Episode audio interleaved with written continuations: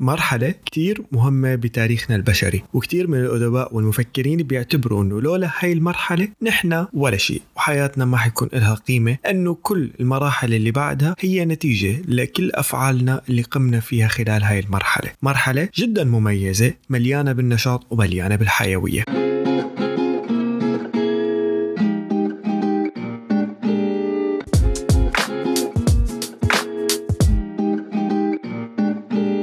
هلو أنا كيكي وهي حلقة جديدة من بودكاست سوالف مع كيكي. بيقول الشاعر العباسي أبو العتاهية بقصيدة بكيت على الشباب فيا ليت الشباب يعود يوما فأخبره بما فعل المشيب. بهذا البيت المشهور من هي القصيدة اللي كان أبو العتاهية بقصد فيه إنه كيف بيتمنى ترجع أفضل أيام حياته والتي كانت أكثرها نشاطا وحيوية ويكون شاب مليء بالطاقة. ومع إنه بعض الأبيات تحمل معنى شبيه لندم أبو العتاهية على كبره وعدم استغلاله لفترة شبابه. ولكن هالشي هو مجرد حلم غير قابل للتحقيق مثله مثل كتير أحلام إحنا البشر بنطمح فيها. ما في حدا فينا بيتمنى إنه يرجع للحظة معينة من الماضي ليعمل شيء يحسن مستقبله فيه أو يقضي وقت أكبر مع حبيب أو يكون قريب لصديق أكثر.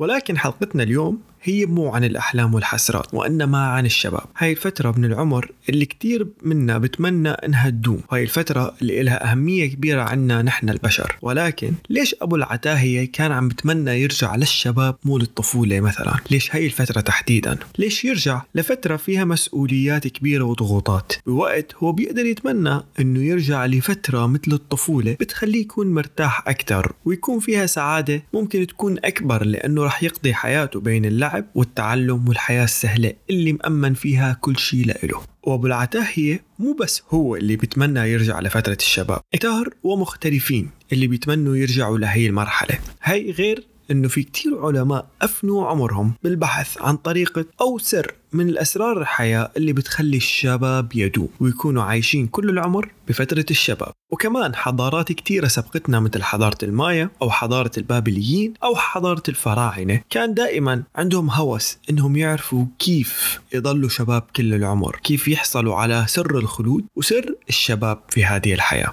هاي الشغلات كلياتها تخلينا نفكر إنه شو أهمية الشباب عن غيره. وليش هاي الفترة تحديدا اللي الكل بيطمع فيها؟ الشباب وحسب تعريف الأمم المتحدة هي كل ذكر أو أنثى بعمر بين 15 وال 24 سنة. وحسب العرف أو التعريف العام حسب مجتمعاتنا العربية فالشباب هو الفترة بين 17 و 30 سنة. وبغض النظر عن جزئية العمر واختلافها بين الشعوب والدول هاي المرحلة هي مرحلة مهمة جدا بحياة كل إنسان لدرجة أنه في كتير أدباء ومفكرين بيعتبروا أن الشباب هو المرحلة الأهم بحياة الإنسان وباقي المراحل هي نتيجة لكل ما بيفعله الإنسان في شبابه. واليوم عدد الشباب بين ال 15 وال 24 بالعالم هو مليار و200 مليون تقريبا. وبحسب توقعات الأمم المتحدة ورؤية 2030 للكوكب أنه عدد الشباب بالعالم رح يوصل للمليار و400 مليون بسنة 2030 بنسبة بتبلغ تقريبا 23% من سكان الكوكب. ومع وجود هيك عدد لهي الفئة بخليها تكون هي الفئة الأهم بكل شيء عن جد كونه هاي الفئة هي القادرة على التغيير. الشباب هو ليس مجرد العمر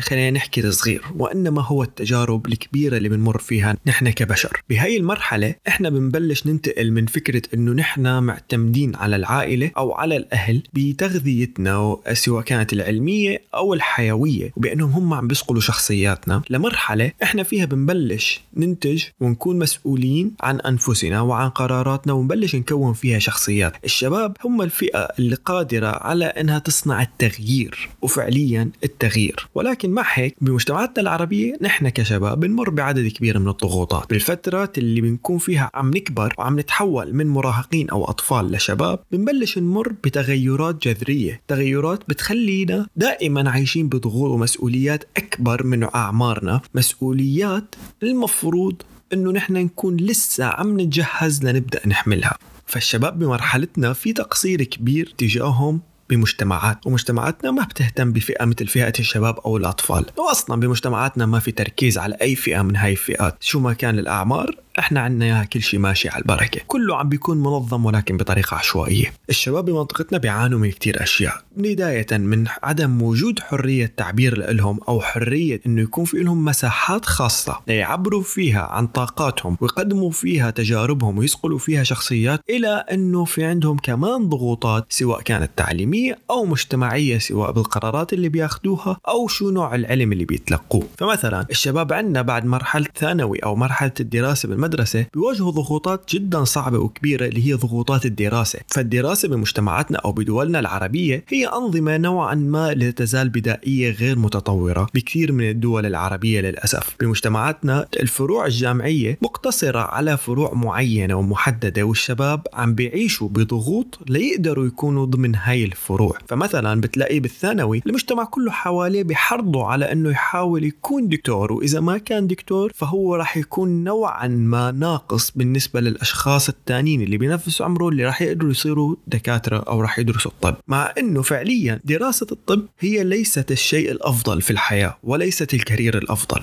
في كتير شغلات بتكون ممكن أفضل لنا كبشر إنه نحقق منها دخل مادي محترم أو نحقق فيها كينونيتنا أو ذاتنا من دون ما نكون أطباء. لأنه ببساطة أنت لما بتلحق شغفك وإنك تدرس شيء أنت بتحبه أنت راح تقدر تبدع وتنجح فيه. فبالتالي أنت ما إنك محتاج إنك تكون دكتور لتنجح ولكنك محتاج إنه يتم تشجيعك لتقدر توصل للشيء اللي أنت بدك إياه بحيث إنك تقدر تكون ناجح. نحن بمجتمعاتنا الشباب يعانون من إنه عدم تشجيعهم أو تمكينهم لأنه يكونون ناجحين وأصحاب مسؤولية وأصحاب خبرة بمجتمعاتنا. بيحاولوا دائما إنه يقمعوا حرية الشباب أو يقمعوا نشاط وحيوية الشباب. ودولنا كمان للأسف ما بتعرف تتعامل مع هاي الفئة. هاي الفئة اللي محتاجة دعم وليست محتاجة لرعاية. لأنه بهاي الفترة نحن بنبطل محتاجين لرعاية الأهل أو الأسرة أو الدولة. نحن بنصير محتاجين لدعمهم. دعمهم سواء كان عن طريق الكلمة أو عن طريق تمكينهم وتوفير لهم الفرص. فشبابنا بيعانوا من نقص الفرص وهذا الشيء اللي بيخلينا بمجتمعاتنا نحن كشباب نادر جدا لنقدر ننجح ولكن لما نطلع لمجتمعات مثل المجتمعات الأوروبية بيصير الأسهل علينا أنه ننجح لأنه عدد الضغوط مقارنة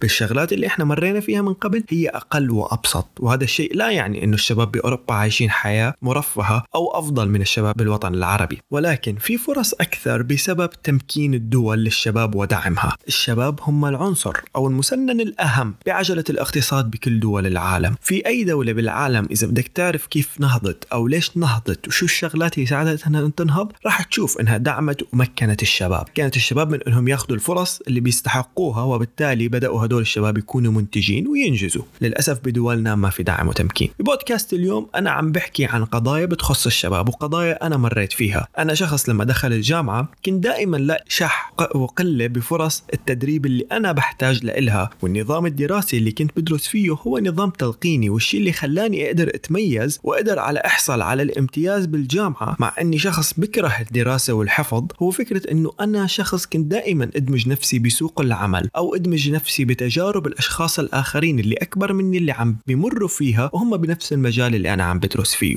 فهون أنا قدرت أفهم المجال تبعي بالطريقة العلمية بطريقة السوق بطريقة الفرص اللي رح تخليني أنجح. وهيك أنا كنت أقدر لما فوت أقدم شيء حتى لو كان نظري أقدر أنجح فيه لأنه أنا كنت عم بعرف كيف أستغل الفرصة وكيف أقدر حلل هذا الموضوع من الجانب العملي كونه أنا اختصاصي بيعتمد على الجانب العملي جدا. لما تخرجت من الجامعة انصدمت بحائط كبير جدا. هذا الحائط هو اسمه قلة فرص العمل. وفرص العمل بدولنا العربية غير متاحة للشباب وإنما متاحة للخبرات الكبيرة بوقت إنه الشباب هم لازم أنت تدربهم وتمكنهم مشان يقدروا يحصلوا على هاي الخبرات. والشركات لا تزال بعقليات نوعا ما بالية أو نوعا ما متحجرة إنه هم بدهم الموظف يأتي بالخبرة اللي مدتها خمس أو عشر سنين بغض النظر عن إنه إذا هي مستعدة إنها تدربه ولا لا. يعني بشركاتنا بالوطن العربي بدها كل شيء تحصل عليه على الجاهز. ما عندها استعداد إنها تقدم الدعم والتمكين والتدريب للشباب بحيث إنه تتوفر لها فرصة وإنها تقدر تحصل على فرصة توظيف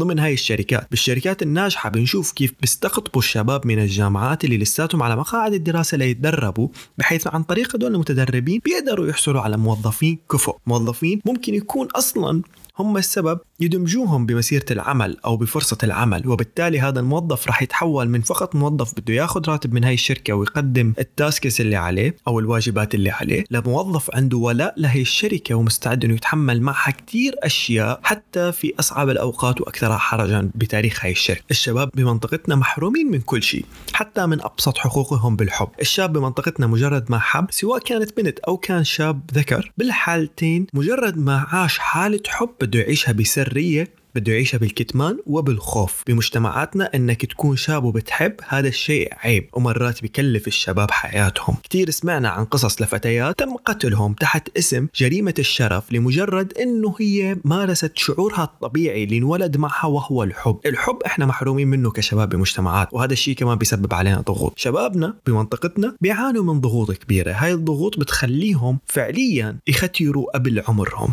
فعليا بيتحملوا مسؤوليات أكبر من عمرهم. فعليا بتحملوا هموم ومشاكل أكبر من عمرهم. شباب منطقتنا قادرين على التغيير وصنع الأفضل ولكن ما عندهم فرصة أنهم يغيروا أو يصنعوا الأفضل. بحكم الضغوط والمشاكل والهموم والمسؤوليات اللي مترتبة على ظهرهم بحكم طريقة التفكير البالية والقديمة اللي لساتها عم تمارس ضدهم. واللي عم تنتج أشخاص عندهم طريقة تفكير بالية ومتحجرة مثل الأشخاص اللي موجودين وعم بيديروا بهاي الدول. فاليوم الشبابنا نحن بحاجة لكل التوعية والدعم لهم ونعطيهم كل الفرص اللي تقدر تمكنهم. الشباب هم أكثر الأشخاص اللي بيقدروا يغيروا بأصواتهم العمليات السياسية وبكل دول العالم المحترمة اللي فيها شوية ديمقراطية. الحملات الانتخابية بتكون موجهة للشباب وبتركز على رأي الشباب. الشباب هم العجلة الأساسية في الاقتصاد وهم اللي قادرين على أنهم يحركوا الاقتصاد الاقتصاد الشباب هم الأمل هم الأجيال اللي راح تقدر تصنع تغيير دائما. فاستثمار الدول بشبابها هو الشيء اللي بيخليها تصير أفضل. وإنما لما أنت تكون عم تقمع الشباب وعم تحد من حرياتهم فأنت ما راح تصنع دولة أفضل. أنت راح تصنع دولة أسوأ دولة فاسدة دولة قديمة دولة متخلفة. دولة من دول العالم الثالث مثل أغلب دول منطقتنا. بالعائلة إذا أنت عن جد بتهمك عائلتك وأنت رب أسرة سواء كنت شيخ قبيلة أو كنت أب وعندك أبناء وهدفك أنه هاي العائلة تستمر وأنه تكون سلالة سلالتك عن جد سلالة يفتخر بها. ادعم الشباب ما تقمعهم. الشاب لما يكون عنده فكرة ثورية وهدفها التغيير هذا التغيير ممكن جدا يكون إيجابي وهو اللي راح يرفع اسم عائلتك لفوق. ما تقمع ابنك أو أخوك الصغير لمجرد أنه أنت كبرت وأنت صرت أوعى. أنت صح بمرحلة فيها حكمة وتعقل أكثر ولكن الشاب هو بمرحلة فيها شباب وحيوية ونشاط أكثر. استغل هاي الحيوية والنشاط ووجهها ولكن لا تقمعها. لما بتقمعوا الشاب أنتوا فقط عم تصنعوا أشباهكم مرة ثانية اللي عم بيفسدوا مرة ثانية بالمجتمعات. أعطوا المجال للشباب. أنا اليوم المسج تبعتي لكل شاب عم يسمعني. كونه أنا ببودكاست سوالف مع كيكي متوجه لفئة معينة وهي من ال 14 سنة لل 24 سنة. أنت إذا عم تسمعني وبهذا العمر دائما استغل طاقتك بالطريقة الصح. أنت حاليا بفترة مثل الإسفنجة كل شيء حواليك أنت بتمتصه وبيأثر فيك وبصنع شخصيتك وبصقلها. لهيك ما تبخل على نفسك بأي تجربة. جرب أي شيء مهما كان مخيف ومهما كان مجنون لأنه هذا الشيء ممكن يخليك تكتشف شغفك. تعرف حلمك شو؟ كثرة الناس اللي بتقمعك ممكن تكون لمصلحتك ولكن كثرة التجارب اللي أنت بتتعلمها لمصلحتك أكثر. شخصيتك بتنبني بناء على أنت شو الشغلات اللي عم تعملها. طالما أنت خايف وقاعد بالبيت وبالزاوية اللي الناس أو المجتمع أجبروك إنك تعيش فيها فأنت ما راح تكون شيء غير مشابه للمجتمع اللي أنت عم بتسمع كلامه. ثور على معتقدات القديمة ثور على كثير شغلات أنت بتقدر تغيرها طالما أنت غير مقتنع فيها. حاول إنك تبني قناعاتك ومبادئك أنت كشاب قدامك فرص كبيرة واليوم أنت بأفضل مرحلة من مراحل حياتك وهي فعليا اللي راح تخلي كل شيء جاي لقدام يختلف معك ويفرق. أنت كشاب حاليا عندك القدرة إنك تدرس أكثر إنك تشتغل أكثر لا تقعد على الكنباية كل الوقت وتضيع وقتك على ال video games أو ال electronic games الألعاب في لها وقتها وتسلايتها وأنا ما عم بقول لك ما تلعب أنا بلعب وفي عندي وقت للتسلاية. ولكن كمان اتعب واشتغل أكثر لأنه أنت حاليا جسمك بيساعدك إنك تتعب وتشتغل أكثر أغلب الأشخاص الناجحين بالحياة واللي عن جد عم بيحققوا سواء نجاحات أو مليارات هم أشخاص تعبوا بشبابهم وعرفوا كيف يستغلوا طاقتهم. استغل طاقتك كرمال تكون شخص ناجح. بتمنى لكل الشباب التوفيق وبتمنى إنهم يحصلوا على الفرص. وفعليا واحدة من الشغلات اللي بأهداف بودكاست سوالف ك platform إنه نحن ندعم الشباب ونمكنهم ونوصل لهم التجارب. سوالف مع كيكي هدفه إنه يشارك مع الشباب ال life experience اللي أنا مريت فيها بحكم إنه أنا أكبر منكم شوي ولكني مو ختيار. فأنا عم شارككم أشياء أنا عم مر فيها وعم بتعلم منها مشان تتعلموا منها وبتعرفوا قديش بتفرق معكم. دائما كون كشاب نشيط وعندك حيوية وعندك قدرة للتغيير وإنك تغير قناعاتك بالوقت المناسب بحيث إنك تصقل شخصيتك بطريقة صحيحة وطريقة جميلة. التجارب هي اللي بتصنعك. وأنت شو ما كنت لقدام بالمستقبل رح تكون نتيجة للتجارب اللي أنت عم تمر فيها حاليا. بتمنى التوفيق لكل الشباب بمنطقة وبتمنى إنه يجي يوم نشوف دولنا وأنظمتنا السياسية عم تتوجه لهي الفئة وتدعمها عن جد وتمكنها. أنا كيكي وهذا كان بودكاست سوالف مع كيكي.